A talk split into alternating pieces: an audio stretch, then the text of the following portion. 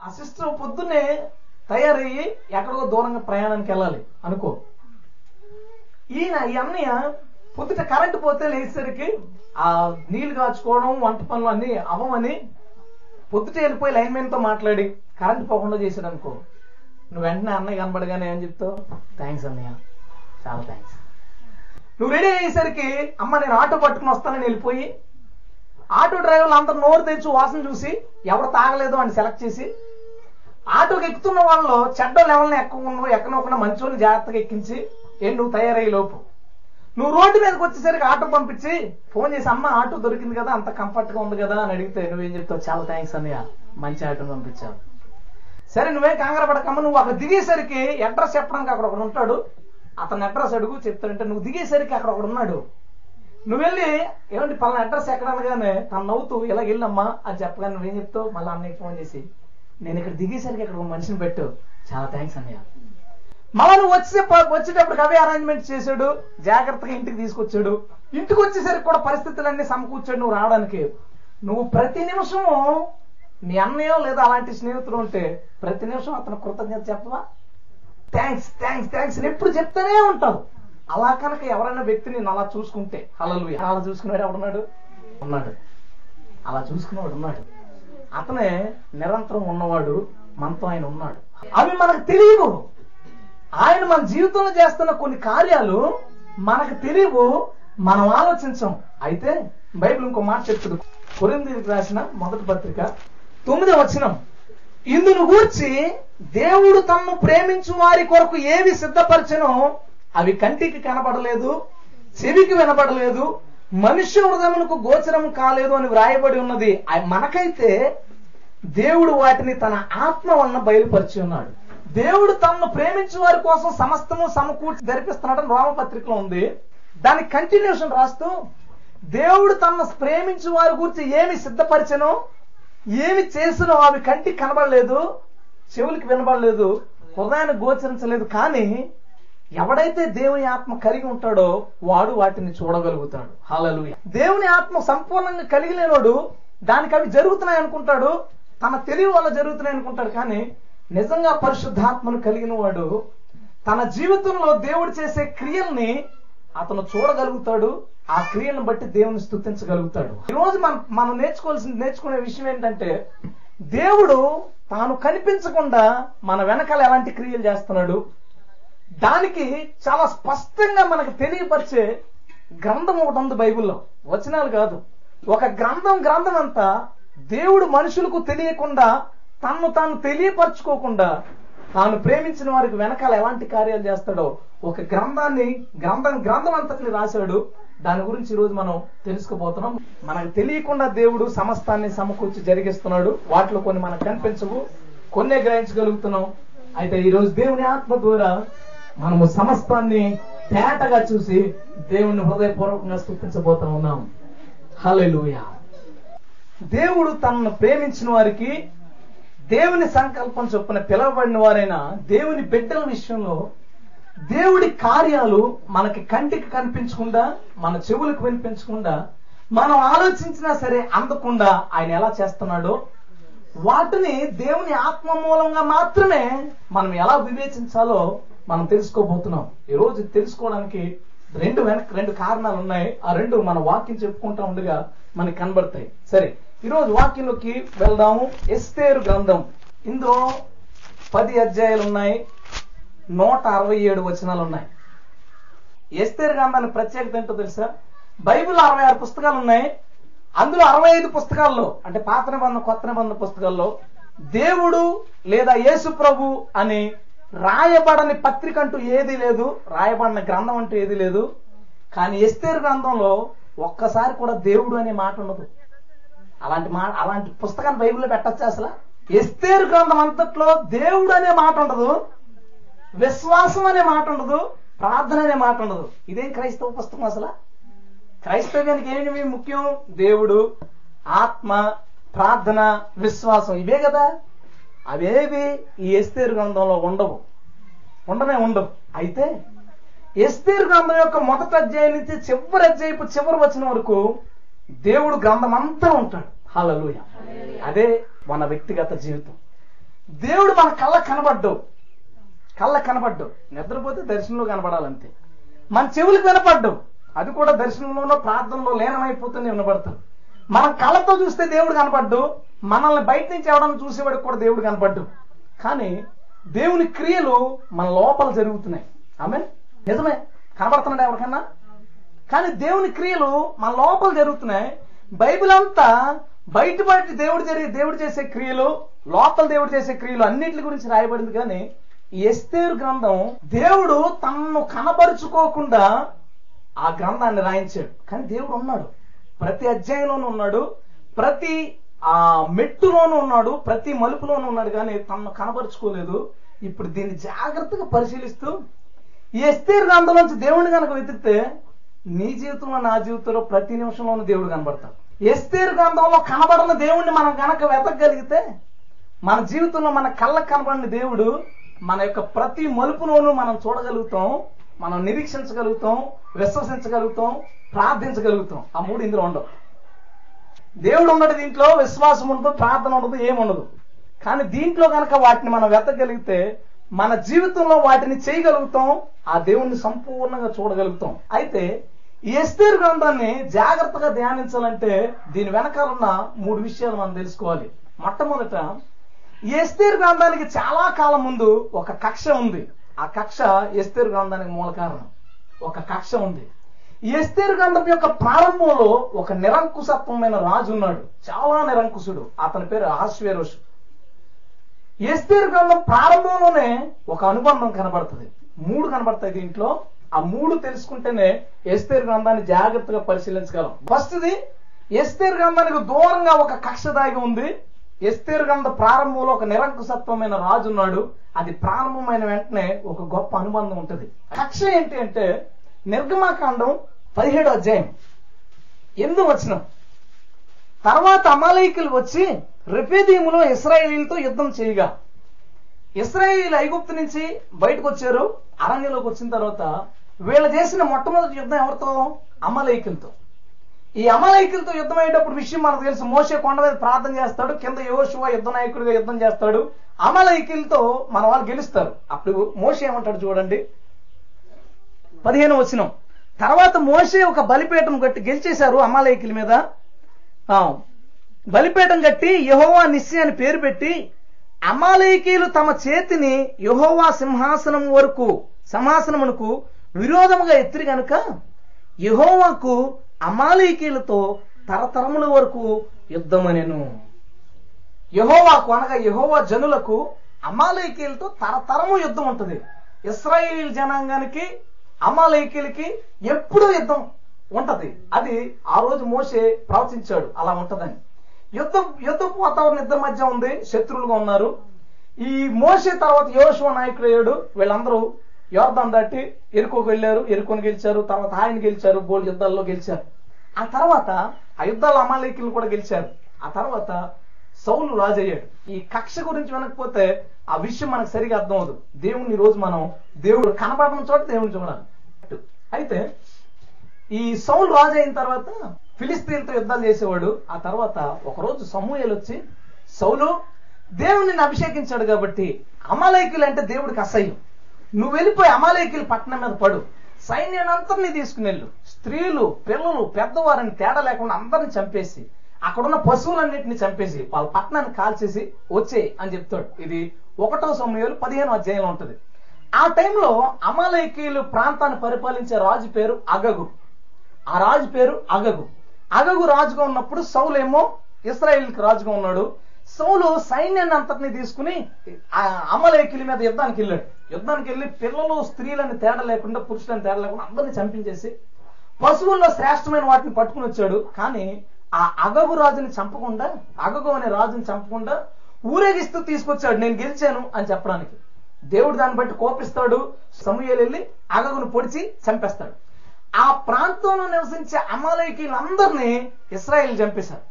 ఇక ఇంకా అమాలయకులు చుట్టుపక్కల ప్రాంతాల్లో చెదిరి ఉన్న వాళ్ళందరికీ ఇస్రాయేల్ మీద మరింత అసహ్యం వచ్చింది. యూదులంటే అమాలయకీలకి విపరీతమైన అసహ్యం. అమాలయకుల కంటే ఎక్కువ అసహ్యం ఎవరికో తెలుసా? అమాలయకీలో అగగున్నాడు కదా రాజు.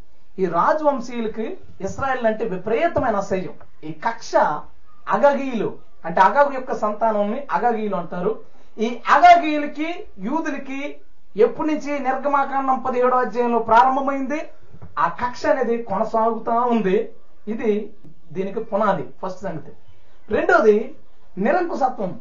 నిరంకుశత్వమైన రాజు ఇతని పేరు ఆహిష్వేరోషు ఈయన ఎలాంటి వాడు అంటే ఈ ఇస్రాయేలీల్లో దానియలు ఎలాగెళ్తారు నెబుకద్నేజర్ ఇంటికి? యూదుల్లో తెలివైన వారిని అందరినీ తీసుకుని వెళ్ళిపోదామని ఎంచుకుని బలాత్కారంగా వీళ్ళని తీసుకుని వాళ్ళ కోటలో తీసుకెళ్ళిపోయారు. ఎవడు కాదనడం లేదు కాదంటే చంపేస్తారు. ఆ టైంలో తీసుకెళ్ళిపోయినప్పుడు వారికి బందీలుగా వెళ్ళిపోయిన వాళ్ళలో కొంతమంది అక్కడ ఉండగా అందులోంచి దానియలు షడ్డక మేషక బెద్నిగోలు మాత్రం దానియలు గ్రంథంలో మనకు కనబడతారు.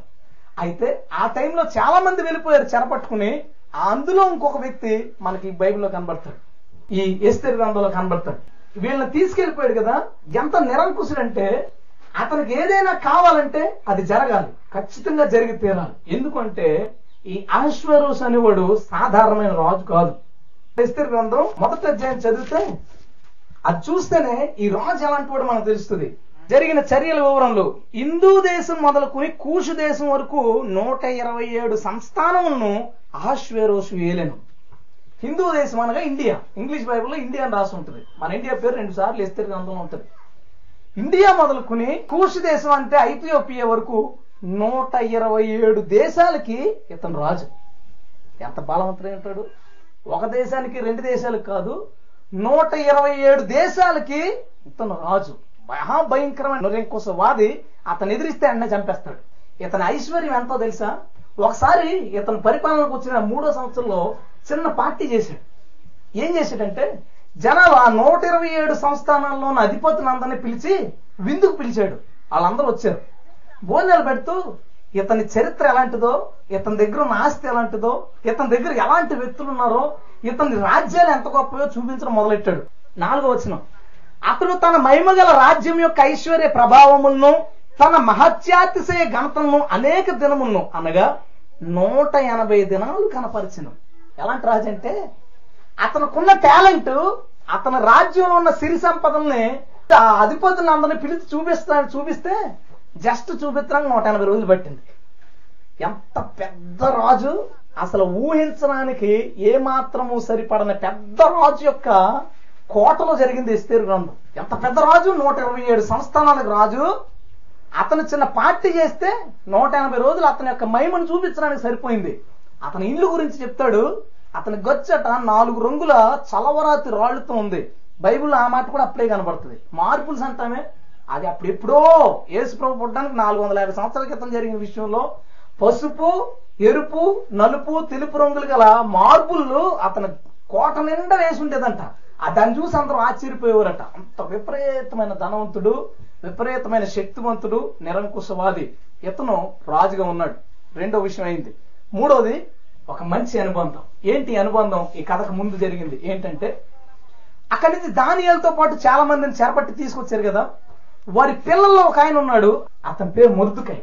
దానియాల తర్వాత రెండు సంవత్సరాల తర్వాత పుట్టిన ఆయన సుమారు. ఈ ముర్దుకైకి ఒక అన్నయ్య ఉన్నాడు. ఆ అన్నయ్యకి ఒక పాప పుట్టింది. ఆ పాప పేరు హదస్స. హదస్స అంటే ఒక పొద నుంచి అంటే సువాసన వెదజల్లే పువ్వులు గల పొద అని అర్థం. ఆమెని ఆ పర్షియా దేశస్తులు ఎస్తేరు అని పిలిచేవారు. ఎస్తేరు అంటే నక్షత్రం. ఎవరు ఈమె? మొద్దుక యొక్క అన్న యొక్క కూతురు. ఈమె చిన్న పాప చాలా అందగత్తే చాలా మంచి ఆమె. కానీ చిన్న వయసులోనే తల్లి తండ్రి చచ్చిపోయారు. ఎందుకు చచ్చిపోయారు రాయలేదు. చచ్చిపోతే ఈ మొద్దుకాయకి చాలా బాధేసి ఆ ఎస్తేరుని పెంచుకున్నాడు. కూతురుగా దత్త తీసుకున్నాడు. వీళ్ళిద్దరూ చాలా ప్రేమగా ఉండేవారు. ముద్దుకై ఎస్తేరు లేకుండా ఒక నిమిషం కూడా బతకలేడు. మనం ముందుకెళ్ళేసరికి వాళ్ళ ప్రేమను చూస్తే ఆశ్చర్యం వేస్తుంది. అంత గొప్ప ప్రేమ ఎస్తేరు మీద పెట్టుకున్నాడు. మూడు సంగతులు చూసాం. కక్ష ఒక నిరంకుశత్వం ఒక అనుబంధం. ఇప్పుడు స్టోరీలోకి వెళ్దాం. ఈ ఆశ్వరసు పెద్ద పార్టీ పెట్టాడు కదా. విపరీతమైన పార్టీ చేస్తూ నూట ఎనభై రోజులు అందరికీ మహిమను చూపించి ఏడు రోజులు స్పెషల్ విందు పెట్టాడు క్లైమాక్స్. ఆరు రోజులు విందు అయిపోయింది. ఏడో రోజు విందు అవుతూ ఉండగా లాస్ట్ అనుకున్నాడు ఈయన. అతనికి ఒక భార్య ఉంది ఆమె పేరు వస్తి. ఆయన అనుకున్నాడు ఏడో రోజు వీళ్ళందరికీ నా భార్య ఎంత అందగత్తో చూపించాలి అనుకున్నాడు. ఎందుకంటే ఆమె చాలా అందగత్తి ఈ వస్తిని తీసుకొచ్చి చూపించాలనుకున్నాడు ఆయన. అనుకుని ఏడుగురు నపుంసకుల్ని పంపించాడు. ఎందుకంటే వాళ్ళ రాజ్యంలో నపుంసకులు ఎక్కువ పనిచేసేవారు. ఎందుకంటే వాళ్ళు స్త్రీల వైపు ఉండరు పురుషుల వైపు ఉండరు. న్యాయం కరెక్ట్గా చెప్తారని నపుంసకులను వాళ్ళ యొక్క సంస్థానంలో ఎక్కువ పెట్టుకున్నారు ఈ కోట్ల వేల మంది పనిచేసేవారు కోట్లో. ఈ మొద్దుకి ఏమేమో ఎవడో తెలుసా? ఆ కోటలో బయట కాపలాదారులు ఒకడు. అంటే కాపలావాడు కాదు కానీ కాపలాదారులు ఒకడు. అందరూ ఎవరు వస్తున్నారు ఎవరు పోతున్నారో చూసే జాబు ఈ ముద్దుకైతే. అయితే ఈ రోజు పార్టీ చేశాడు కదా ఏడో రోజు అందరికి అనౌన్స్ చేశాడు. ఇప్పుడు ఒక ఆమె వస్తుంది యాంజిల్. దేవత అది మతిపోతుంది మీ అందరికి నా భార్యను చూస్తే గొప్పగా అనౌన్స్ చేసిన తర్వాత ఏడుగురు పంపించాడు. ఏమని? ఒకసారి రా ఒకసారి అలా నడిచేసి వెళ్ళిపో చాలని. ఆమె అంది నా పుస్తకం దగ్గరికి నేను రాను ఏం చేసుకుంటాడో చేసుకోమని ఎందుకు అందరూ తెలియదు. రాజు ఎలాంటాడు? భయంకర నిరంకుశవాది. అంత గొప్ప సంస్థానానికి రాని అయింది ఆమె. రాజుగారి పిలిస్తే పరిగెత్తుకు రావాలి కానీ ఆమె రానుంది. ఎందుకో తెలియదు ఆడొచ్చి సైలెంట్గా రాజుగారు రాణిగారు రానన్నారు అని చెప్పాడు. చెప్తే రాజుగారికి మంచి కోపం వచ్చిందబ్బా. ఎందుకు? ఆయన అనౌన్స్ చేశాడుగా. నూట ఎనభై రోజులు అతను అడవుడంతా చూపించిన తర్వాత ఒకసారి పరుగుపోతే ఎలా ఉంటుంది? విపరీతమైన కోపం వచ్చింది. కోపం వచ్చి ఆ మంత్రులందరినీ పిలిచాడు. మంత్రులందరూ పిలిచి మీటింగ్ పెట్టి నా భార్య నా మాట వినలేదు. ఇప్పుడు నేనేం చేయాలి? అని అడిగాడు. మంత్రులందరూ కలిసి ఆలోచించి రాజుకు ఒక ఐడియా ఇచ్చారు. ఏంటో తెలుసా? అయ్యా మీ భార్య మీ మాట వినలేదన్న సంగతి అందరికీ తెలిసిపోయింది. ఇప్పుడు నువ్వు కనుక ఆమెను ఏలుకుని ఇంకా భార్య కింద ఉంచావనుకో మా పిల్లలు ఎవరు? మమ్మల్ని ఇంటికి రానివ్వరు.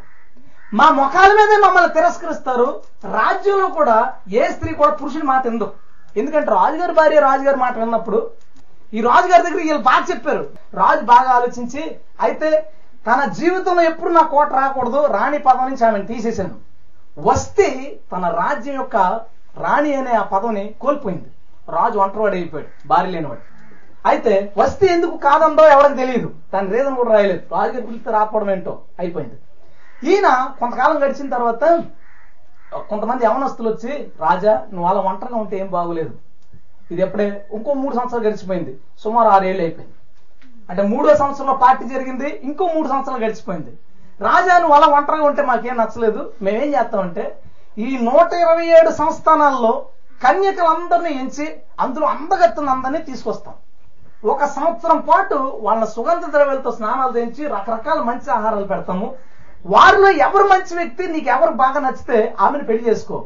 ఆమెను రాణిగా చెయ్యి. అప్పుడు మేమందరం సంతోషంగా ఉంటాం నువ్వు సంతోషంగా ఉంటావు అంటే రాజుకి ఆ ప్లాన్ నచ్చింది. సరే తెచ్చుకోండి అన్నారు.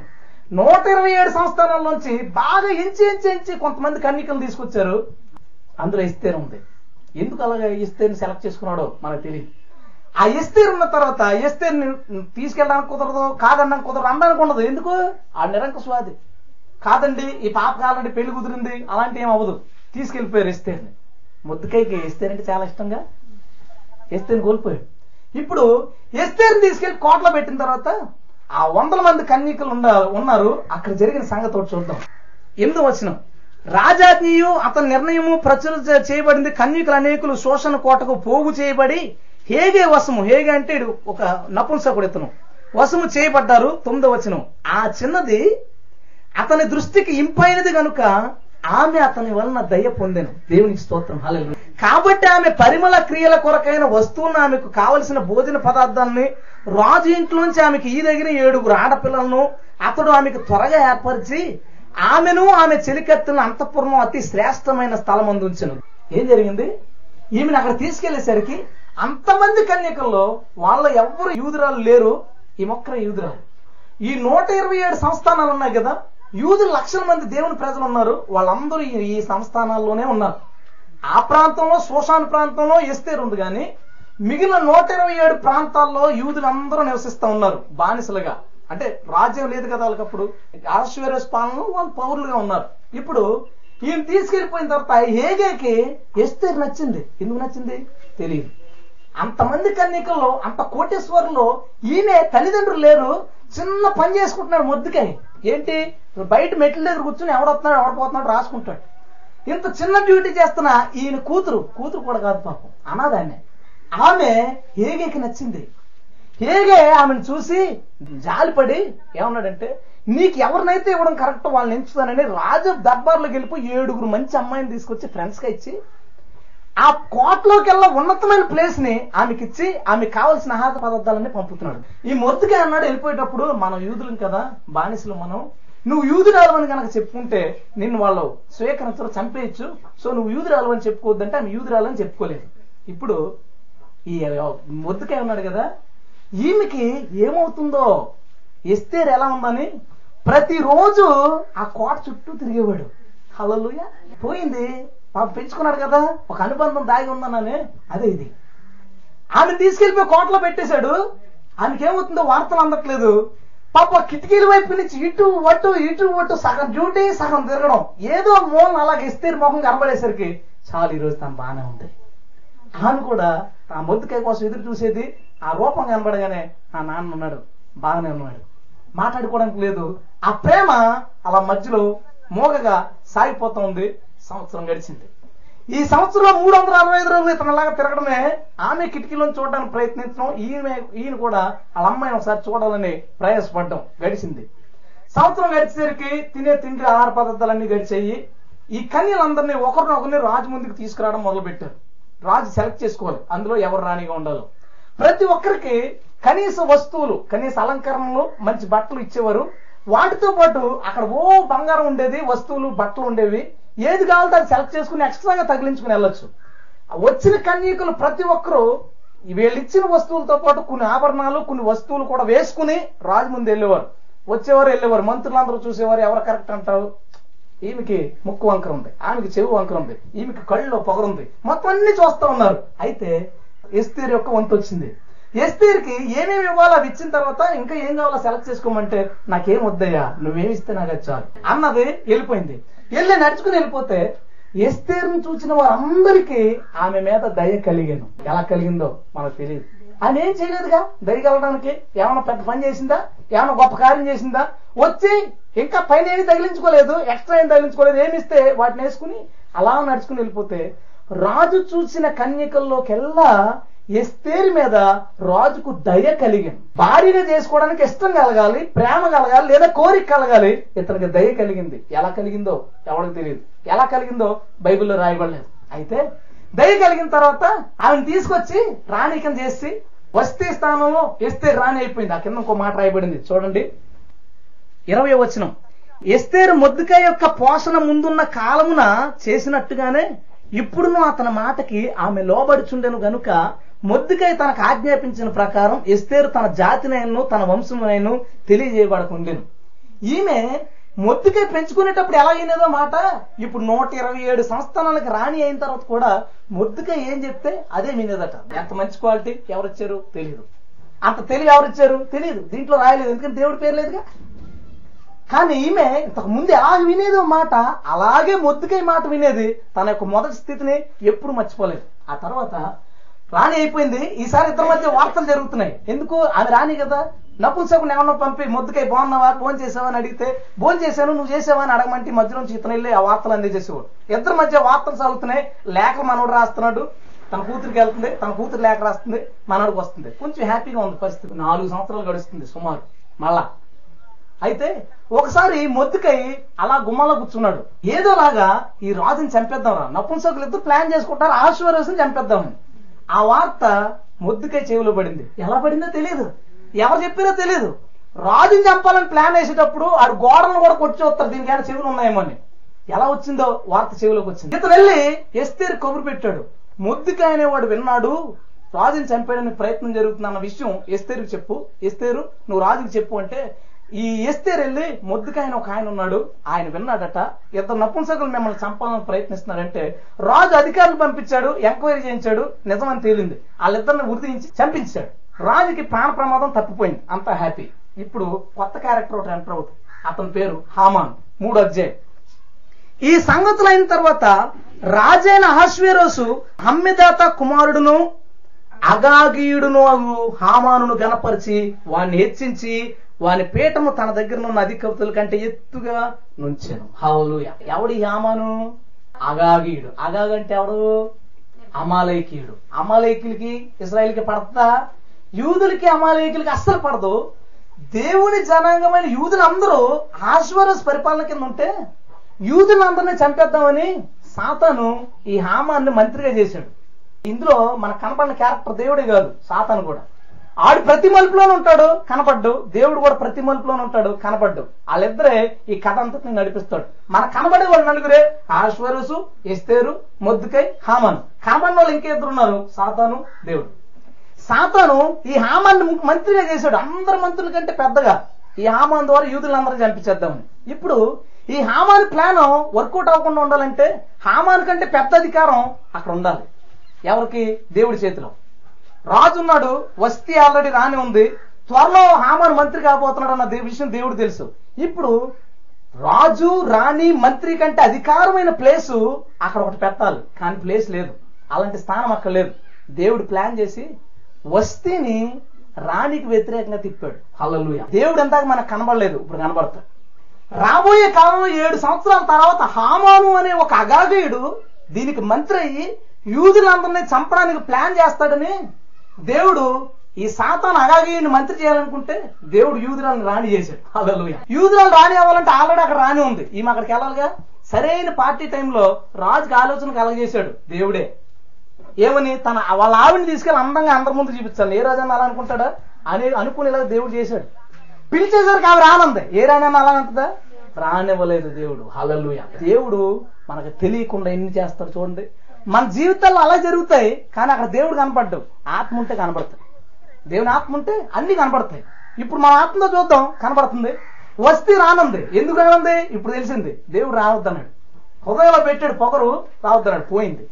అంతమంది కన్యకల్లో ఎస్తేరు అలా సెలెక్ట్ అయింది? ఆ సైనికులకు ఎస్తేరు దేవుడు అందంగా చూపించాడు. హల్లెలూయా. ఎస్తేరు వెళ్ళిన తర్వాత ఆ హేగే అని వాడికి ఎస్తేరు మీద దయ ఎందుకు పుట్టింది? దేవుడు ఆమెకి దయ కలిగించాడు. ఈయన అలాగేదో పని లేకుండా ఒక గుమ్మం మీద కూర్చుంటే అతను రాజుని చంపాలన్న సంగతి అతనికి ఎలా అనిపించింది? దేవుడు అతనికి తెలియచేసి రాజుకి అందించాడు. ఈ హామాన్ అనే మంత్రి వస్తాడన్న సంగతి దేవుడు ముందే తెలుసు. అందుకని హామాన్ కంటే పెద్ద అధికారాన్ని హామాన్ రావడం మూడు సంవత్సరాల ముందు అక్కడ పెట్టుకున్నాడు. హల్లెలూయా. మన కోసం దేవుడు మన వెనకాల ఎంత పని చేస్తున్నాడో మనకు తెలియదు మనం అనుకుంటాం ఏదో అయిపోతుంది ఏదో జరిగిపోతుందని ఏం కాదు. ఆయన ప్లాన్ చేసుకుంటున్నాడు. దేవుడు తనను ప్రేమించిన వారికి మేలు కలుగుటకై సమస్తము సమకూర్చుకుంటూ జరిగిస్తున్నాడు. ఈ రావడానికి ముందే అక్కడ ఎస్తేని సమకూర్చుకున్నాడు. ఎస్తేని అనుకుని ఉంటది. ఏంటి నాకు ఈ బ్రతుకు? మా నాన్న ఎక్కడో బయట ఉన్నాడు. మాట్లాడడానికి కూడా లేదని ఏడ్చి ఉంటది. ముద్దుకే ప్రభువా నేను యూదుని అల్లారు ముద్దుగా పెంచుకున్నాను. నా కూతురు ఏంటంటే తీసుకెళ్ళి కోటలు పెట్టు చూడడానికి కూడా లేదని ఏడ్చుంటాడు కానీ విషయం అది కాదు. మనం బాధపడేటప్పుడు అలా ఉంటుంది. దాని వెనకాల దేవుడి యొక్క పని ఉంటది. మనకు దుఃఖం ఉండదు. సరే ఈ హామర్ ఉన్నాడు కదా మళ్ళీ స్టోరీలోకి వచ్చేద్దాం. చాలా బాగుంటుంది. వీడు చాలా పెద్ద విలన్ క్యారెక్టర్. వీళ్ళు కామెడీ కూడా ఉంటుంది. మనం జాగ్రత్తగా చూసేయాలి వీడిని. వీడు అలా వెళ్ళిపోతా ఉంటే మరి మంత్రులందరికంటే హెడ్ కదా. జనాలందరూ మోకాళ్ళు వేసి నమస్కారం పెట్టేవారు. ఈ ముద్దుకే ఎవరు? యూదుడు. యూదు ఎవరి దగ్గర మోకాళ్ళు లేడు. ఒకవేళ వేసినా వాళ్ళ రాజు దగ్గరికి వేస్తాడు. ప్రాణం పోయినా అగాగీడి దగ్గర మోకాళ్ళు ఎందుకు వేస్తాడు? ఇద్దరికి పడదుగా? అగాగీడికి యూదులకి పడదు. ఈ ఎప్పుడు మోకాళ్ళు వేసేవాడు కాదు. అందరూ మోకాళ్ళు వేసేవారు నమస్కారం పెట్టేవారు. మనోడు తాట చెప్పుకుంటూ వెళ్ళిపోయేవాడు. ఇతను ఎప్పుడు మోకాళ్ళు వేసేవాడు కాదు. పక్కనున్న సైనికులు చూసి ఏమయ్యా? హామాను. తలుచుకుంటే నీ ప్రాణం తెస్తాడు. మోకాళ్ళు నువ్వు ఎందుకు నమస్కారం చేయు? అని అడిగితే అసలు లెక్క చేసేవాడు కదట. ఏమిటైపోయిందంటే వారి మాటలు అతను చెవిని పెట్టకపోయాను. అయితే పక్కన ఉన్న సైనికులు అసలు ఈ పొగరు ఎంత ఉంటుందో చూద్దామని ఒక రోజు ఆమాన్ వస్తుంటే ముందే చెవిలో బాబు ఈ లైన్లో అందరూ మోకాళ్ళు వేస్తున్నారు అనుకుంటున్నావు నువ్వు. మధ్యలో ఒకడు ఉన్నాడు మొత్తుకాయని ఆడు యూదుడు. ఆడు అస్సలు మోకాళ్ళు వేయంటే నిజమా? చూద్దాం. నడుచుకుంటే వెళ్తున్నాడు. ఈయన అలా చూస్తున్నాడు ఆయన ఇంకా. మోకాళ్ళు వేయట్లేదు. ఆగాడు చూశాడు బా మంచి కోపం వచ్చింది వీడికి. ఎందుకు? పెద్ద రాజు. అహం ఉంది లోపల. ఆ గౌరవం అతనికి తక్కకపోయేసరికి విపరీతమైన కోపం వచ్చింది. మనిషికి అహం దెబ్బతిన్నప్పుడు రెండు రకాల ఫీలింగ్లు కలుగుతాయి. ఒకటి కోపము రెండోది బాధ. మనం ప్రేమించినప్పుడు అటుపక్క వాళ్ళు మనకు విలువ బాధ కలుగుతుంది. అది కూడా అహం దెబ్బతింటే కానీ బాధ కలుగుతుంది. ప్రేమ వల్ల కలుగుతుంది అది. మనం గౌరవాన్ని ఆశించినప్పుడు ఎదుటి వాళ్ళు అది ఇవ్వనప్పుడు మన కోపం కలుగుతుంది. ఇది గర్వం ద్వారా వస్తుంది ప్రేమ ద్వారా రాదు. ప్రేమ ద్వారా కూడా బాధ వస్తుంది గర్వం ద్వారా కూడా బాధ వస్తుంది అయితే అది కోపము ఇది బాధ. వీడు మంత్రి ఏంటి? విపరీతమైన గర్వం కలిగి ఉన్నాడు అందరూ మోకాళ్ళు వేస్తున్నారు మొద్దుకే మాత్రం అలా చూస్తున్నాడు కోపం వచ్చింది. సరే ఈయన చంపితే పెద్ద విషయం కాదు యూదులందరూ మన చేతిలోనే కదా ఉన్నారు మొత్తం చంపేద్దాం. వీడికి ఆ ప్లాన్ వస్తుంది దేవుడికి నాలుగు సంవత్సరాల క్రితమే తెలుసు. హల్లెలూయా. వీడికి ఈ ప్లాన్ వస్తుంది దేవుడికి నాలుగేళ్ళ క్రితమే తెలిసి రాణిని అక్కడ పెట్టుకున్నాడు ఈయన. వీడు మంత్రి జస్ట్.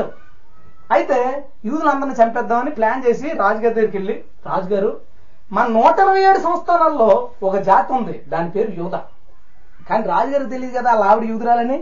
చెప్పుకోలేదు. ఆ జాతి యూధ వీళ్ళు ఎవ్వరి మాట వినరండి. వీళ్ళ మహామూర్ఖులు. వీళ్ళందరూ ఒకే రోజు చంపేయడానికి ప్లాన్ చేద్దామంటే ఆమాను నువ్వేమంటే అదయ్యా చంపే అంటాడు. సరే అండి అయితే చీట్లు వేద్దాము. పూరి పూరిము అంటారు దాన్ని. చీట్లు వేద్దాము. చీట్లు వేసినప్పుడు ఏ నెల ఏ తారీఖు చీట్ పడుతుందో ఆ రోజున మొత్తం ఇస్త- యూదులందరినీ చంపేద్దాం అన్నాడు. సరే చీట్లు వేశారు. ఎప్పుడు ఎప్పుడు వేశారు తెలుసా? మొదటి నెల పదమూడో తారీఖున చీట్లు వేశారు. పన్నెండో నెల పదమూడో తారీఖున చీటు పడింది. హలోయ ఎవరు తీశారు చీటు దేవుడు. మరో నాలుగు రోజులు తర్వాత పడి ఉంటే దేవుడు తను చేయాలనుకున్న పని చేయడానికి టైం సరిపోదు. టైం సరిపోదు. ఆయన చేసే పనులు మనకు అర్థం అవ్వు ఆలోచిస్తేనే తెలుస్తుంది. చీట్లు వేసి తీస్తే ఒకటో నెలలో తీస్తే పన్నెండో నెల పట్టడం ఏంటండి? దేవుడు ఏం చేస్తాడో మనకు అర్థం అవ్వదు ఆలోచిస్తే ఆశ్చర్యం కలుగుతుంది ఏడుపు వస్తుంది. దేవునికి స్తోత్రం. హలలు చీట్లు తీసినప్పుడు పన్నెండో నెల పదమూడో తారీఖు పడింది. చాలా బాధపడి ఉంటాడు. ఏ? అది పగ తీసుకోవడం ఇంకో పన్నెండు నెలలు ఉంది. తీసాడు. రాజు ఎదురుకుంటే తీసాడు కదా. చీటు మాత్రానికి లేదు. సరే ఏం చేయను ఇప్పుడు అంటే ఇరవై వేల మనుగుల వెండి నాకు ఇవ్వయ్యా. నేను దాని కూలి కింద వచ్చి ఆ ఒకే నెల అదే నెల అదే తారీఖున నూట ఇరవై ఏడు సంస్థానంలో యూదులు అందరినీ చంపించేలాగా నేను మనుషులు పెడతానన్నాడు. ఇరవై వేల మనుగులు అంటే ఎంత తెలుసా? ఒక మనుగుకి పదిహేడు కేజీలు. ఒక మనుగు అంటే పదిహేడు కేజీలు వెండి. ఇరవై వేల మనుగులు అంటే మూడు లక్షల నలభై వేల కేజీలు వెండి. ఎంతమంది యూదులు ఉంటారో చూడు. మూడు లక్షల నలభై వేల కేజీలు వెండి రాజు దగ్గర అడిగాడు. యూదుని చంపడానికి. రాజు అన్నాడు ఆమానంటే అంత ఇష్టం. తీసుకో అయ్యా నీకు ఇచ్చాను. నీకు నచ్చినట్టు చేసుకో. వెంటనే పత్రికలన్నీ రాయించి బయటకు పంపించాడు. నూట ఇరవై ఏడు సంస్థానాలకి పంపించాడు. ఏమని? పలానా పన్నెండో నెల పదమూడో తారీఖుని మొత్తం యూదులందరినీ చంపేయడానికి రాజుగారు మూడు లక్షల నలభై వేల కేజీలు వెండి ఇచ్చారు సో ఆ రోజుకి అందరూ సిద్ధపడండి యూదుని అందరూ రెడీగా పెట్టుకోండి ఆ రోజు మొత్తం అందరిని చంపండి అని తాకీదులు రాయించి అన్ని చోట్లకే పంపించాడు అందరి దగ్గరికి వెళ్ళి ఆ విషయం మొద్దుకైకి తెలిసింది. ఆ విషయం మొద్దుకైకి తెలిసి బాగా బాధపడుతున్నాడు. బాగా బాధపడి బూడిద పోసుకుని గోలి పట్ట కట్టుకుని ఆ కోటలో తిరుగుతున్నాడు. నిజాన్ని బూడిద పోసుకున్నాడు కోటలో రాకూడదు. ఎందుకంటే చాలా ఖరీదైంది. కానీ అలా పోసుకుని తిరుగుతుంటే కిటికీలోంచి ఇస్తే చూసింది. ఇస్తే చూసి ముద్దుకి ఎలా అయిపోయాడంటే? అసలు ఏం జరిగిందంటావు? అని తెలుసుకోవడానికి ఒకని పంపించింది. ఆయన అన్నాడు అమ్మా యూదులందరినీ చంపేయడానికి ఆజ్ఞ వచ్చింది. మేమందరం ఉపవాసం ఉన్నాం. కానీ ప్రార్థన చేసామని ఉండదు. ప్రార్థన చేశారు ఉపవాసం ఎందుకుంటారు ప్రార్థన చేయడానికే. కానీ ప్రార్థన చేశారని ఉండదు. ఆ గ్రంథం ఎంత విచిత్రం ఏంటంటే అతను గదిలోకి వెళ్ళి తలుపేసుకుని మోకాల మీద కూర్చున్నాడండి. ఏం చేయడం నాకు తెలియదు అన్నట్టు ఉంటది. కానీ ఏం చేశాడు ఇంటర్నల్గా లోపల జరుగుతుంది కదా. ఆ లోపల జరిగేది ఏది? దీంట్లో ఉండదు. ఆత్మీయ నేత్రాలు ఉన్నవాడికి ఇది కనపడుతుంది అందుకే ఎవరు దీన్ని చెప్పరు. ఎందుకంటే అర్థం కాదు. ఏంటి మోకాలు వేసాడు ఏం చేయడం తెలియదు కదా. ఆడు తెలుసు చేసినోడికి. ఉపవాసం ఉండి గోని పట్టు కట్టుకుని వీధిలో తిరుగుతున్నాడు. అంతవరకునే చూశాడు రచయిత. ఎవరు రాశారో తెలియదు ఇది. ఇంత ఇది ఇంకో చిత్రం అయితే ఆ మంది అలా కాదు నేను కూడా ఉపవాసం ఉంటాను. మరి ఇప్పుడు దీని పరిస్థితి ఏంటంటే మొద్దుగా అన్నాడు నువ్వు రాజు దగ్గరికి వెళ్ళి ఇలా ఇలా వచ్చిందండి ఆర్డరు మరి ఏంటి మా పరిస్థితి? అని సంగతి చెప్పు. ఆ సంగతి చెప్పినప్పుడు రాజు ఏమంటారో చూద్దాం అంటాడు. చూడండి నాలుగో అధ్యాయం పదవచనం ఆ వార్త చెప్పాడు రాజు దగ్గరికి వెళ్ళి విషయం చెప్పు అంటే పిలవబడక పురుషుడే గాని స్త్రీయే గాని రాజు యొక్క అంతర్గృహంకు ప్రవేశించిన ఎడల బ్రతుకున్నట్లుగా రాజు తన బంగారు దండమును ఎవరితో చూపునో వారు తప్ప ప్రతి వాడు సంహరించబడునన్న కఠిన ఆజ్ఞ కలదని రాజసేవకులందరికీ అతని సంస్థానంలో జనందరికీ తెలిసే ఉన్నది. విషయం ఏంటంటే మొద్దుగా ఏమో ఎస్తేరి చెప్పాడు. అర్జెంట్కి వెళ్ళి రాజుగారితో విషయం చెప్పు. మా జాతయ్య మేమందరం పోయేలాగా ఉన్నాం అని చెప్పు. రాజుగారు తప్పిస్తారేమో అంటే ఈమెం చెప్తుందంటే రాజుగారు ఒక ఆర్డర్ పెట్టారంట రాజుగారి పర్సనల్ రూమ్ ఉంది. రాజు పిలిస్తేనే ఆ రూమ్కి రావాలి ఎవడైనా సరే. రాజు పిలవకుండా కనుక వస్తే ఆ వ్యక్తి వైపు బంగారు దండాన్ని చూపిస్తేనే అతను లోపల పంపించాలి. అతను చూపించకపోతే వెంటనే అతను చంపేయాలి ఈ ఆర్డర్ ఉంది. ఎవడు పడితే వాడు రాజు దగ్గరికి వెళ్ళడానికి లేదు. నేను ముప్పై రోజుల నుంచి నన్ను పిలవలేదు రాజుగారు. సో ఇప్పుడు నేను వెళ్ళాననుకో నన్ను చంపేస్తారు కాబట్టి నేను వెళ్ళలేను అని ఇస్తే చెప్తే మొద్దుకే ఉంటాడు తెలుసా? మంచి మాట అంటాడు. నీవు ఈ సమయమందు ఏమీ మాట్లాడక మౌనంగా ఉన్నాయడలా యూదులకు సహాయము విడుదల మరి ఒక దిక్కు నుండి వచ్చును గాని నీవును నీ తండ్రి ఇంటి వారు నశించుదురు. ఒకవేళ నువ్వు సైలెంట్గా ఉన్నావు అనుకో పెద్ద విషయం లేదు. నువ్వు పోతావు నీ ఫ్యామిలీ పోద్ది. కానీ మమ్మల్ని కాపాడడానికి సహాయం ఇంకో పక్క నుంచి వస్తాయి. ఎక్కడి నుంచి? దేవుడి దగ్గర నుంచి. దేవుడు ఉన్నాడు అక్కడ కానీ రాయలేదు. ఎందుకు? ఆ మనకు ఆత్మ ఉందో లేదో తెలుసుకోవడానికి ఇది ఒక కొలమానం. ఎంత బాగుంది పత్రిక? మాకు సహాయం ఇంకో దిక్కు నుంచి వస్తుంది. కానీ ఒకటి ఆలోచించు. ఒకవేళ ఈ పరిస్థితి వస్తుందనే దేవుడిని అక్కడ పెట్టాడేమో? దేవుడు తనను ప్రేమించు వారికి సమస్తము సమకూర్చి జరుపును. హాలలు జరగబోయేది ముందు తెలిసి అక్కడ తీసుకెళ్ళి అక్కడ పెట్టాడు. ఆ విషయం చెప్తున్నాడు ముద్దుకే. దేవుడు ఈ పరిస్థితి గురించి నిన్ను అక్కడ పెట్టాడేమో? ఒకసారి ఆలోచించంటే ఎస్తే జ్ఞానోదయం అయింది అంటది ఒకలా చేస్తాను. నేను ఉపవాసం ఉంటాను. నా చిలికత్తులందరూ ఉపవాసం ఉంటారు. యూదులందరూ కూడా మూడు రోజులు ఉపవాసం ఉండండి. నాలుగో రోజు నేను వెళ్తాను. ఒకవేళ రాజు చంపేస్తే చచ్చిపోతాను నా జాతిని కాపాడడం కోసం ప్రాణాలు పెట్టినా పర్వాలేదు అంటదాన్ని హల్లెలూయా. ఆ మూడు రోజులు ఉపవాసం ఉండి ఏం చేసింది? ఆ మాట ఇక్కడ ఉండదు. ప్రార్థన చేసింది. అదే ఇస్తీర్ణం ప్రార్థన చేసింది. అది అక్కడ లేదు. కానీ ప్రార్థన చేసింది. యూదులందరూ సమకూర్చబడి గ్రూప్గా మూడు రోజులు ఉపవాసం ఉన్నారు. ఏం చేశారు? ప్రార్థన చేశారు. ప్రార్థన చేసిన తర్వాత ఎస్తేరు వెళ్ళింది. రాజు దగ్గరికి వెళ్ళేసరికి ఆ కోట బయట కనబడతా ఉంటే ఎవరు వచ్చింది అన్నాడు. ఆమె కనబడింది కొంచెం. ఆ దండం చూపించాడు. హలలుయ రాజుకి ఎస్తేరు మీద దయ కలిగింది. కోపం కలగలేదు. అదే అక్కడ వస్తే వచ్చి ఉంటే చంపించేది.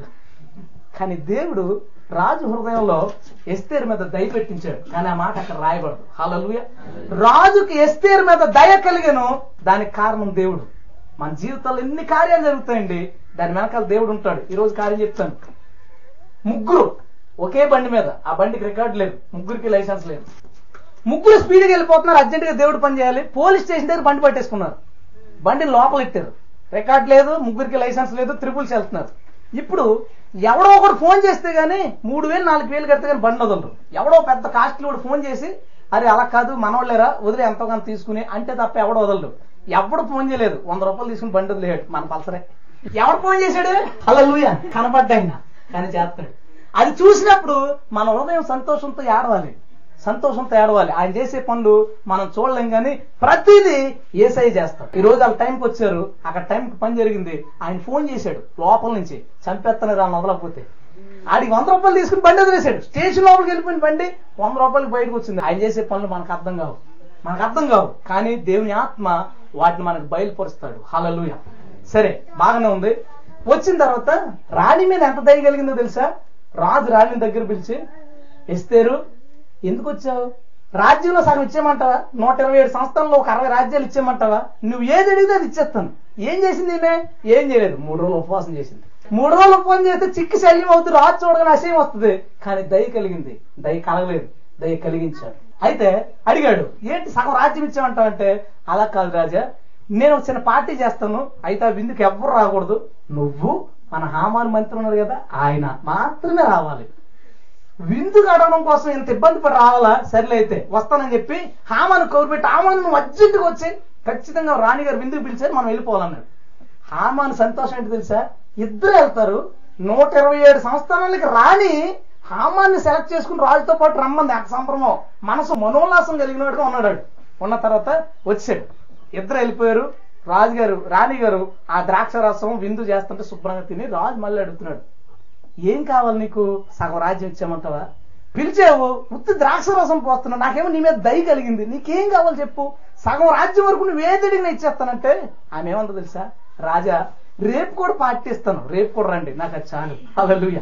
ఎంత తెలివి దేవుడు ఎలాగిచ్చాడో రాజు ఆ సర్లే ఆమాను రేపు కూడా వచ్చి రేపు కూడా పార్టీ చేసుకుందాం అని చెప్పిన తర్వాత హామాను మనోల్లాసం కలిగిన వాడై విపరీతమైన సంతోషంతో కోట నుంచి బయటకు వస్తుంటే బయట ఇంకొకడు ఉన్నాడు. మొద్దుకై కూర్చోట్లేదు మోకాలు వేయట్లేదు. అబ్బా ఎంత సంతోషం. ఒకసారి పోయి విపరీతం కోపం వచ్చింది. ఐదో అధ్యాయం తొమ్మిదో వచ్చినాం గుమ్మము నుండి మొద్దుకై తన చూచియు అతడు లేచి నిలవకయు కదలకున్నందున మొద్దుకై బహుగా కోపం ఉంచాను. అయితే హామాను కోపం అణుచుకుని తన ఇంటికి పోయాడు.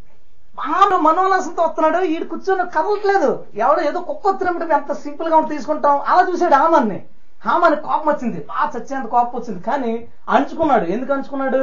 అరే ఎన్ని అసలు వేసినాం? ఇంకో ఇంకొక ఎనిమిది నెలలు పది నెలలు ఉంది. చంపేస్తాంగా ఇప్పుడు ఆ తాకీదు రాశారు. పన్నెండో నెల. ఇదంతా రెండో నెలలో జరుగుతుంది. ఇంకో పది నెలల్లో మీ వాళ్ళు అందరూ చంపేస్తాం కాబట్టి సర్లే అని అంచుకుని ఇంటికి వెళ్ళిపోయి తెగ చెప్పేస్తున్నాడు.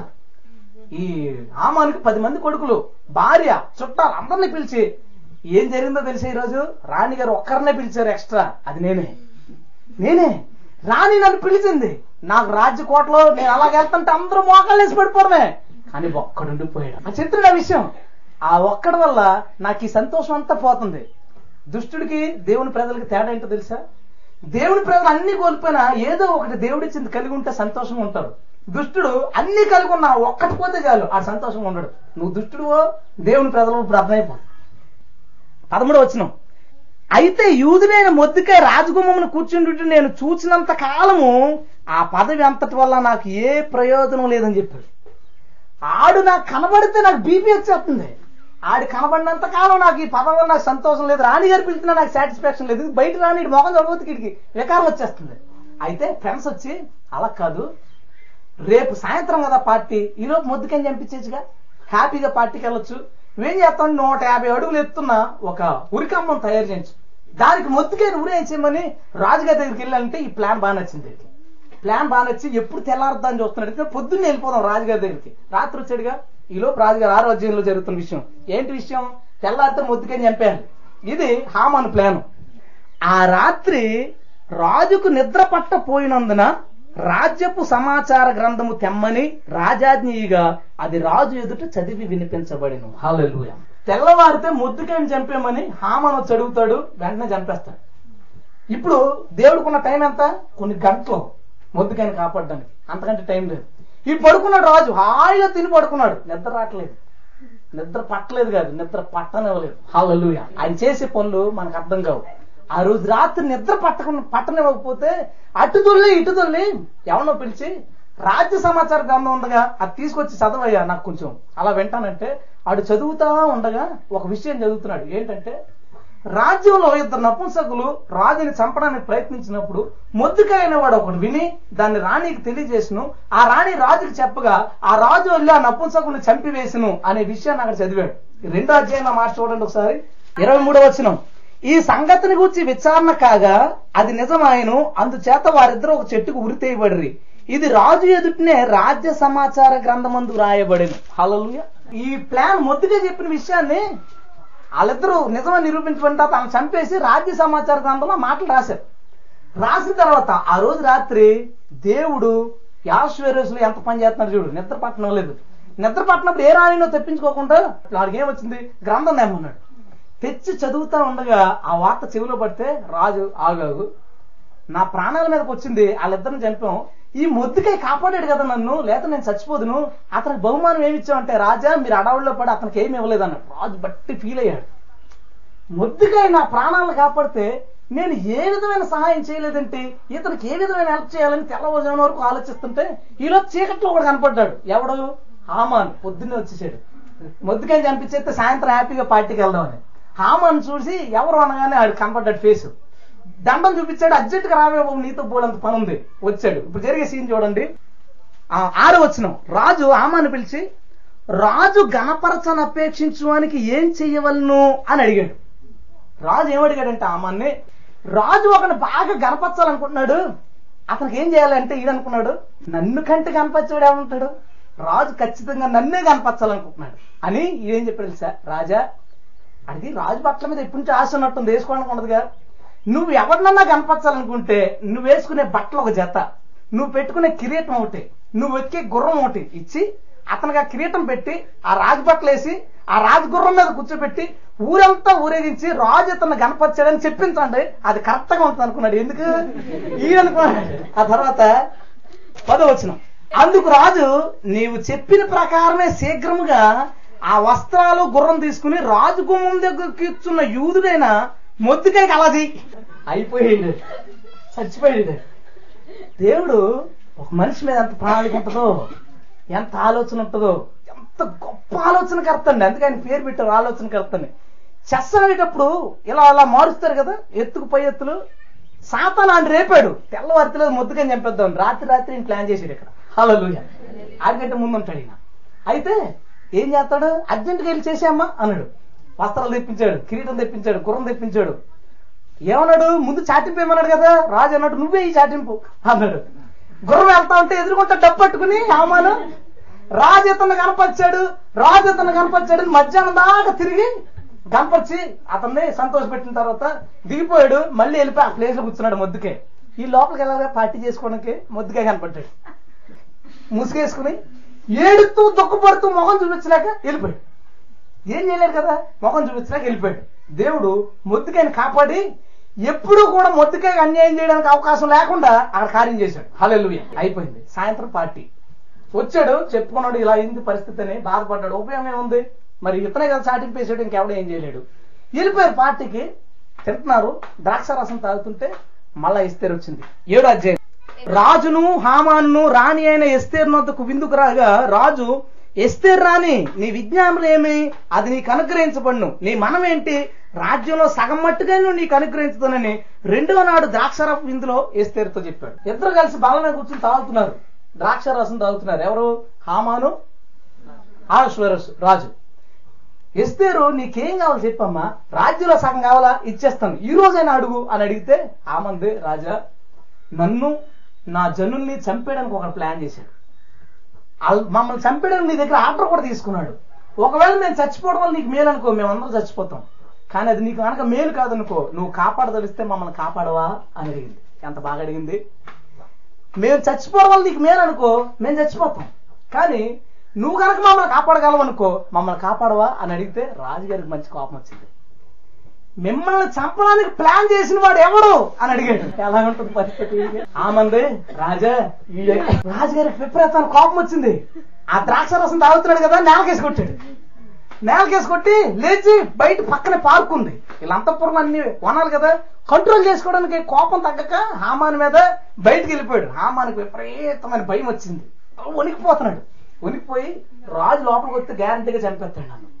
ఈలోపు రాణిని బతిమాలుకుంటే తప్పించుకోవచ్చు. రాని నేనే ఆర్డర్ క్యాన్సిల్ ఏం చేస్తానని ఏదో చెప్దాము. రాణిని బతిమాలకుండా అని బయటకు వెళ్ళకుండా అక్కడే ఉండిపోయాడు. రాణి ఏం చేసింది? తలపాలని తల్పాలని ఉంటాయి. అంటే కింద వేస్తారు కదా పట్టు పరుపులు. ఆ పట్టు పరుపు మీద కూర్చుంది వెళ్ళి.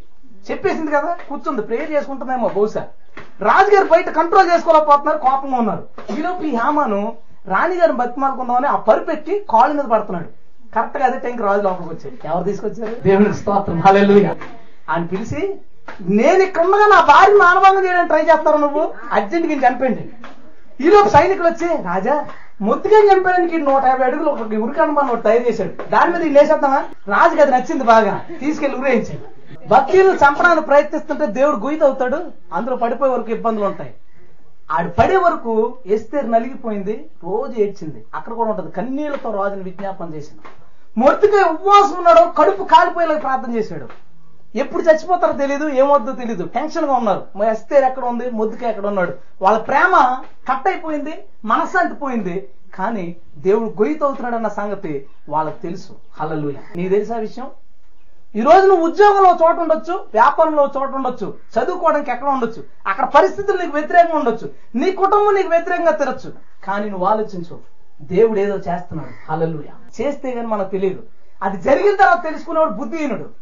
ఆత్మ లేనివాడు అది జరుగుతుండగా తెలుసుకున్నవాడే దేవుని ఆత్మ గలవాడు. హలలుయ మన జీవితంలో జరిగే ప్రతి మలుపుకి కారణం దేవుడు. నీకు చెడు జరుగుతున్నా మంచి జరుగుతున్నా దాని వెనకాల ఆయన ఆలోచన ఉంది. ఎస్తేరు వెళ్ళిపోయి ఎక్కడో కోట్ల ఉంది. ఎన్నోసార్లు ముద్దుకాడి ఉంటాడు. ఏమయ్యా నేను అలా ముద్దుగా పెంచుకున్నా నా కూతురు ఎందుకు అలా తీసుకెళ్ళిపోయావని? కానీ దేవుడు సమాధానం చెప్పలేదు. కానీ ఆయన ఆలోచన ఉంది. ఆ ఒక్క స్త్రీని పట్టుకుని లక్షల మంది ఉన్న యూదుల్ని కాపాడడానికి దేవుడు ప్లాన్ చేశాడు. ఎస్తేరు అడిగింది రాజా ఇంకోటి కూడా చేయి. అడిగి పది మంది కొడుకులు. వాళ్ళని కూడా చంపి ఈ పది మందిని తీసుకెళ్ళి అదే ఉరికమ్మని గురేశారు. హామాన్ యొక్క పిల్లలందరూ చచ్చిపోయారు. రాజు ఏం చేయడం తెలుసా? హామాన్ ఇల్లు ఖాళీ చేయించి దాన్ని ఇస్తేరికి ఇచ్చాడు. ఆ ఇస్తేర్ ఆమాన్ ఇంటికి మొద్దుకైన అధికారిగా చేశాడు. హలలుయ ఇప్పుడు ఆమాను మొద్దుకై ఒకే ఇంట్లో ఉంటున్నారు. కానీ ఈ మధ్యలో కొన్ని సంవత్సరాలు గడిచాయి. సుమారు ఏడు సంవత్సరాలు ఎనిమిది సంవత్సరాలు గడిచాయి. ఎనిమిది సంవత్సరాలు ఈ మంచి అనుబంధానికి ఎడబాటు ఏర్పడింది. వీళ్ళకి విపరీతమైన టెన్షన్లు ఎదుర్కొన్నారు బాధలు ఎదుర్కొన్నారు. కానీ భవిష్యత్తులో గొప్ప కార్యం జరిగింది. హాలలు మన ఈ రోజుల్లో మనం ఈ రోజు మనం ఎదుర్కొన్న పరిస్థితులు మన దుఃఖాలు మన బాధలు దేవుడు మనకి పెట్టాలని కాదు. ఆయన ఏదో సమకూరుస్తున్నాడు. ఆయన ఏదో సమకూరుస్తున్నాడు. సమకూర్చి ఒకరోజు గొప్ప కార్యం చేయబోతున్నాడు. ఈ లోపు నువ్వు నిలబడితేనే. ఈ లోపు నువ్వు ధైర్యం చేయి. దేవుడి కోసం నిలబడు. ఎస్తేరు ప్రార్థన చేసి దేవుడి కోసం నిలబడి చచ్చిపోయినా పర్లేదని వెళ్ళింది. మళ్ళీ ఆ తెగింపు ఎక్కడ ఉంది? మన కష్టాలు వచ్చినప్పుడు త్వరగా వీటిని తీసి అని బతిమాలుతాం. కష్టాలకు ఏదో రకంగా దూరంగా పారిపోవాలని ప్రయత్నిస్తాం. కానీ దేవుడు ఏదో చేస్తున్నాడు ఏదో చేయాలనుకున్నాడు మనం అనుకుంటామా? ఒక కథ రాస్తే ఎలా జరుగుతుందో అలా జరిగింది ఇది. నిజ చరిత్రలాగా ఉండదు ఇది. ఒక కథ కనుక రాసి ఒక ఒక టీంని రక్షించాలని కనుక రాసి సినిమా తీస్తే ఎలా ఉంటుందో ఇది అలా ఉంటది. నిజ చరిత్రలో ఉండదు. దేవుడు ఆలోచన ఇలా ఉంటది. హల్లెలూయా. ఆయన కనపడలేదు అక్కడ. ఆయన వినబడలేదు అక్కడ. అన్ని ఆయనే చేశాడు. మన జీవితం కూడా అంతే. ఈ రోజు నిన్ను ఒకరు తిట్టచ్చు దాని వెనకాల ఆయన ఉంటాడు. ఈ రోజు నిన్ను ఒకరు పొగడొచ్చు దాని వెనకాల ఆయన ఉంటాడు. నువ్వు పనిచేసే చోట అందరూ నిన్ను కనపరచొచ్చు ఉత్తినే వచ్చింది కాదు అది. వాళ్ళందరూ హృదయాల్లో దేవుడు కార్యం చేస్తున్నాడు. ఇంట్లో నిన్ను మెచ్చుకుంటున్నారా తిడుతున్నారా? రెండింటికి కారణం ఆయనే. నువ్వు బయటకు వెళ్ళేటప్పుడు ఇరుగు పొరుగులు నీ మీద సూటిపాటు మాట్లాడుతున్నారా? దాని వెనకాల ఆయన ఉన్నాడు. అలలుయ మర్చిపోకు. మనం చేసే ప్రతి వెనకాల పని వెనకాల మన ఏసై ఉన్నాడు. అందులో సందేహం లేదు. నేను మొన్న కరపత్రికలు ప్రింట్ చేయాలి. శుక్రవారం రాత్రి. ఫోన్ చేశాను ప్రింటర్కి. ఫోన్ చేసి నాకు అర్జెంట్ కరపత్రిక కావాలి. ఎంత అవుద్దంటే రెండు రెండు వేల ఆరు వందలు అవుతున్నాడు నా దగ్గర డబ్బులు లేవు. ఐదు వందలు ఉన్నాయి. నేను సర్లే రేపు పొద్దున పంపించేస్తాను అన్నాను నా దగ్గర లేవు. టైం అయిపోతుంది. నేను అర్జెంట్గా ఒక వర్క్ చేస్తున్నాను. దేవుడి పని. అయితే మళ్ళా ఫోన్ చేశాను. నీ దగ్గర ఏమైనా ఉంటే వేసి తర్వాత ఇస్తాను అని. అస్సలు రూపాయి కూడా లేదండి. మన మీకు తెలుసు కదా నా దగ్గర ఉంటే వేసేస్తాను. అయితే మీరు డబ్బులు పంపించండి. నేను వెంటనే ప్రింట్ చేస్తాను అన్నాడు. సరే నేను వర్క్ చేసుకుంటూ డబ్బుల సంగతి మర్చిపోయాను. అయితే ఒక ఫ్యామిలీ మా ఇంటికి ఎప్పుడు రారు? ఎప్పుడు ఆ ఫ్యామిలీ రారు. మా ఇంటికి వచ్చారు. ముందు రోజు నుంచి దేవుడు వాళ్ళని ప్లాన్ చేసి ఇంటికి రప్పించాడు. వాళ్ళ ఇంటికి వచ్చి నాతో ప్రార్థన చేసుకుని మూడు వేలు ఇచ్చి వెళ్ళిపోయారు. అలలుయ కరపత్రికి దేవుడు డబ్బులు తెచ్చుకున్నాడు. ఆ రోజు శనివారం మధ్యాహ్నం పన్నెండు అయితే బ్యాంక్ ఉండదు. అందుకే నేను పదకొండు గంటలకు రప్పించాడు. అలా అది ఇచ్చారు తీసుకెళ్ళి బ్యాంకులో వేసాం ప్రింట్ అయిపోయి ఈ రోజు పంచాం కూడా. మన వెనకాల ఏం జరుగుతుందో మనకు తెలియదు. కానీ ఆయన నాలుగు రోజుల ముందు నుంచే నలుగురిని ఆయన ప్రేరేపిస్తా ఉంటాడు. నువ్వు వెళ్ళు ఆ టైంకి ఎందుకు ఆ ఆలోచన పుడుతుందో మనకు తెలియదు. రాజుకి ఎందుకు నిద్ర పట్టలేదు? పట్టడం లేదు. ఈ మీద దయ ఎందుకు కలిగింది? కలిగించాడు. నీ మీద నువ్వు ఉన్న స్థలంలో నీకున్న ఘనతకు కారణం మన ఏసై. నిన్ను ఎవరైనా శత్రువు నిన్ను రేపుతూ అణుస్తూ ఉన్నాడంటే దానికి కారణం ఆయన. దాని వెనకాల ఆయన ఏదో చేయబోతా ఉన్నాడు. ఆయన ఘనతను ఏదో చూపించబోతున్నాడు. తర్వాత ఏం జరిగిందో తెలుసా? రాజుతో రాజా మమ్మల్ని కాపాడవు సరే మరి మా జనాంగం అంతటిని చంపేమని ఉత్తరాలు వెళ్ళిపోయినాయి కదా. పరిస్థితి ఏంటి? అంటే రాజు మరి నేను ఆజ్ఞ ఇచ్చాను మార్చడానికి కావదు సర్లే నా ఉంగరం తీసుకో ముద్ర. మీకు ఎలా కావాలంటే అలా రాసుకోండి. దాన్ని మాత్రం కొట్టేయద్దు అన్నాడు. వీళ్ళు ఏం రాశారు తెలుసా? అదే పన్నెండో నెల అదే పదమూడో తారీఖుని యూదుల్ని ఎవరైతే చంపాలనుకుంటున్నారో వాళ్ళందరినీ చంపేయండి అని ఆజ్ఞ రాయించి అన్నిటికి పంపించారు. మూడో నెలలో. అసలు ముందు ఆజ్ఞ ఏంటి? యూదుల్ని చంపేమని ఇప్పుడు ఆజ్ఞని ఏమని మార్పించారంటే ఈ ఆజ్ఞ కట్ కొట్టేయకూడదు. రాజు కదా ఇచ్చింది. దాన్ని ఏమని మార్పించారంటే ఈ నూట ఇరవై ఏడు సంస్థానాల్లో యూదులకి ఎక్కడైతే శత్రువులు ఉన్నారో ఆ శత్రువులందరినీ యూదులే చంపేసేలాగా ఆజ్ఞ రాయించాడు. దేవుడు యూదుల యొక్క శత్రువుల్ని తీసివేయదలిచాడు తన శత్రువుల నుంచి. హలలు తన ప్రజల్ని చంపాలనుకున్న వాళ్ళని తన ప్రజలతో చంపించే ప్లాన్ మొదలు పెట్టాడు రాశాడు పంపించాడు. ఆ పత్రిక చూసి యూదులు ఎవరైతే ఇతర జనాంగం ఎవరైతే యూదులను చంపాలనుకున్నారో వాళ్ళందరూ యూద మతంలో కలిసిపోవడం మొదలు పెట్టారు ఏ? పన్నెండో నెల యూదులు అని అంటారు. వాళ్ళు యూదు మతంలో కలిసిపోవడం మొదలు పెట్టారు యూదులు కనబడితే చాలా. Hi brother. పన్నెండో నెల వస్తే అయిపోతారు. అందుకని చాలా మంది శత్రువులు తగ్గిపోయారు. కొంతమంది మాత్రం మొండోళ్ళు ఉండిపోయారు పన్నెండు నెల వచ్చింది పదమూడు తారీఖున వచ్చింది. చంపేశారు. డెబ్బై ఐదు వేల మందిని చంపారు డెబ్బై ఐదు వేల మంది శత్రువులు చచ్చిపోయారు. ఆ కోటలో ఉన్న శత్రువుని కూడా చంపిన తర్వాత రాజు వచ్చి అమ్మ చాలా ఇంకేమన్నా కావాలంటే రాజా కొంతమంది మిగిలిపోయారు. ఇంకో రోజు ఇంకో రోజు ఇచ్చాడు. పద్నాలుగో రోజులు కూడా చంపారు. యూదులకి నూట ఇరవై ఏడు సంస్థానాల్లో శత్రువు అని వాళ్ళు లేకుండా దేవుడు తీశాడు. హలలుయ ఇద్దరు ద్వారా. కథ ఎలా మొదలైంది యూదులందరూ చచ్చిపోవడం నుంచి మొదలైంది. చచ్చిపోతారేమో. కథ ఎలా ముగిసింది యూదులు శత్రువు అందరూ చచ్చిపోయారు. హలలుయ ఈ మొద్దుకై తన మంత్రులు అందరిలోకెల్లా గొప్పవాడయ్యాడు ప్రధానమంత్రి చేశాడు దేవుడు. హామాన్ ప్లేస్లో మొద్దుకై ఇచ్చాడు. హామాన్ వెళ్తుంటే ఇతను మోకాళ్ళు వేయాలి. దేవుడి పేరిట దేవుడికి శత్రువు అయినట్టు చెట్టు మోకాళ్ళు ఏనన్నాడు దేవుడు ఆయన చంపేసి ఆ ప్లేస్లో ఈయన పెట్టాడు. హలో ఈయన ప్లాన్లో ఈయన ఏమైనా చేయగలడు ఎలా అయినా చేయగలడు. దేన్నైనా వాడుకోగలడు. రాజు నిద్రను వాడుకోగలడు నపుంసకుల మాటలు వాడుకోగలడు. ఆయన ఏదైనా చేయగలడు దేన్నైనా వాడుకోగలడు నీ కోసం. హలో మనతో ఉన్నాడు ఆయన. ఖచ్చితంగా ఉన్నాడు. నువ్వు ఈ రోజు నుంచి చూడటం మొదట్టు ప్రతి అడుగులో నువ్వు వేసే కనబడతాడు. నీకు ఆట వచ్చిందా? బండి మీద వెళ్ళావా? ఎవరన్నా నిన్ను నవ్వుతూ పలకరించారా? దాని వెనకాల ఆయన ఉన్నాడు. ఎదుటి వారికి నీ మీద దయ పుట్టిస్తున్నాడు ఆయన. ప్రేమ పుట్టిస్తున్నాడు ఆయన గౌరవం పుట్టిస్తున్నాడు ఆయన. నీ శత్రువు నేను పాడు చేయాలని ప్రయత్నించినప్పుడు ఆడిని కనబడకుండా తీసేస్తున్నాడు ఆయన. ఆడేసిన ప్లాన్లన్నీ ఆపేస్తున్నాడు. దేవుడు ఎలా అంటాడు తెలుసా? ఆయన నీ కోసం ఏం చేస్తున్నాడో నీకు చూపించాలని ఎప్పుడు కోరుకోడు. ఎందుకంటే ఆయన నిన్ను ప్రేమిస్తున్నాడు ఆ ప్రేమను ఆయన చేసుకుంటా పోతాడు. చూడాల్సిన బాధ్యత నీది. హలో ఇక్కడ దేవుడి పేరుందా? లేదు చేసినాడు ఎవరు? దేవుడే. కానీ ఆయన పేరు చెప్పుకోలేదు. ఆయన పని మాత్రం చేశాడు. తన ప్రజలను ఆయన కాపాడుకోవాలనుకున్నాడు. చాటు నుండి కాపాడుకున్నాడు. నా పేరుంటే ఏంటి లేకపోతే ఏంటి? నా ఆత్మ కలిగిన వాడికి ఆ సంగతి తెలుస్తుంది. హలలుయ మనుషుల ప్రేమ వాళ్ళ ఎదుటోళ్ళ గురించి ఏమైనా చేశారంటే దాన్ని వాళ్ళ ఎదురుకుంటా చూపించడానికి తెగ ట్రై చేస్తాడు. నా ప్రేమ ఇది నా ప్రేమ అది. చూడు రక్తంతో రాశాను. చూడు రాత్రి పగలు రాశాను. మనుషులు తమ ప్రేమను చూపించడానికి ఇష్టపడతారు. ఈయన తన ప్రేమను చేయడానికి ఇష్టపడతాడు. ఆయన అన్ని రకాలుగా మనం ప్రేమిస్తున్నాడు. అన్ని మనకు సమకూరుస్తున్నాడు. కాకపోతే ఆయన కోరుకునేది ఒకటే మనం ఆయన హృదయపూర్వకంగా స్థుతించాలి హల్లెలూయా. ఈ రోజు నుంచి నీ ప్రతి అడుగులో దేవుని చూడాలి దేవుని స్థుతించాలి ఇక మనకు నీ చింత ఉంది. ఈ రోజు నేను నీకేమనిపిస్తుంది తెలుసా? ఏదైనా పెద్ద జరిగిందంటే దాని వెనకాల ఏదో ఉంది. సో దేవుడు ఏదో చేయబోతున్నాడు. నీకు నిరీక్షణ ఉంటది. దేవుడు ఏదో చేయబోతున్నాడు అనే నిరీక్షణ. నిన్ను నీ శత్రువు చంపడానికో లేదా పాడేయడానికి ప్రయత్నిస్తున్నాడా? వీడి పని హామన్ అయిపోద్ది. త్వరలో. నీకు అలా అనిపిస్తుంది? విశ్వాసం వస్తుంది నీలో.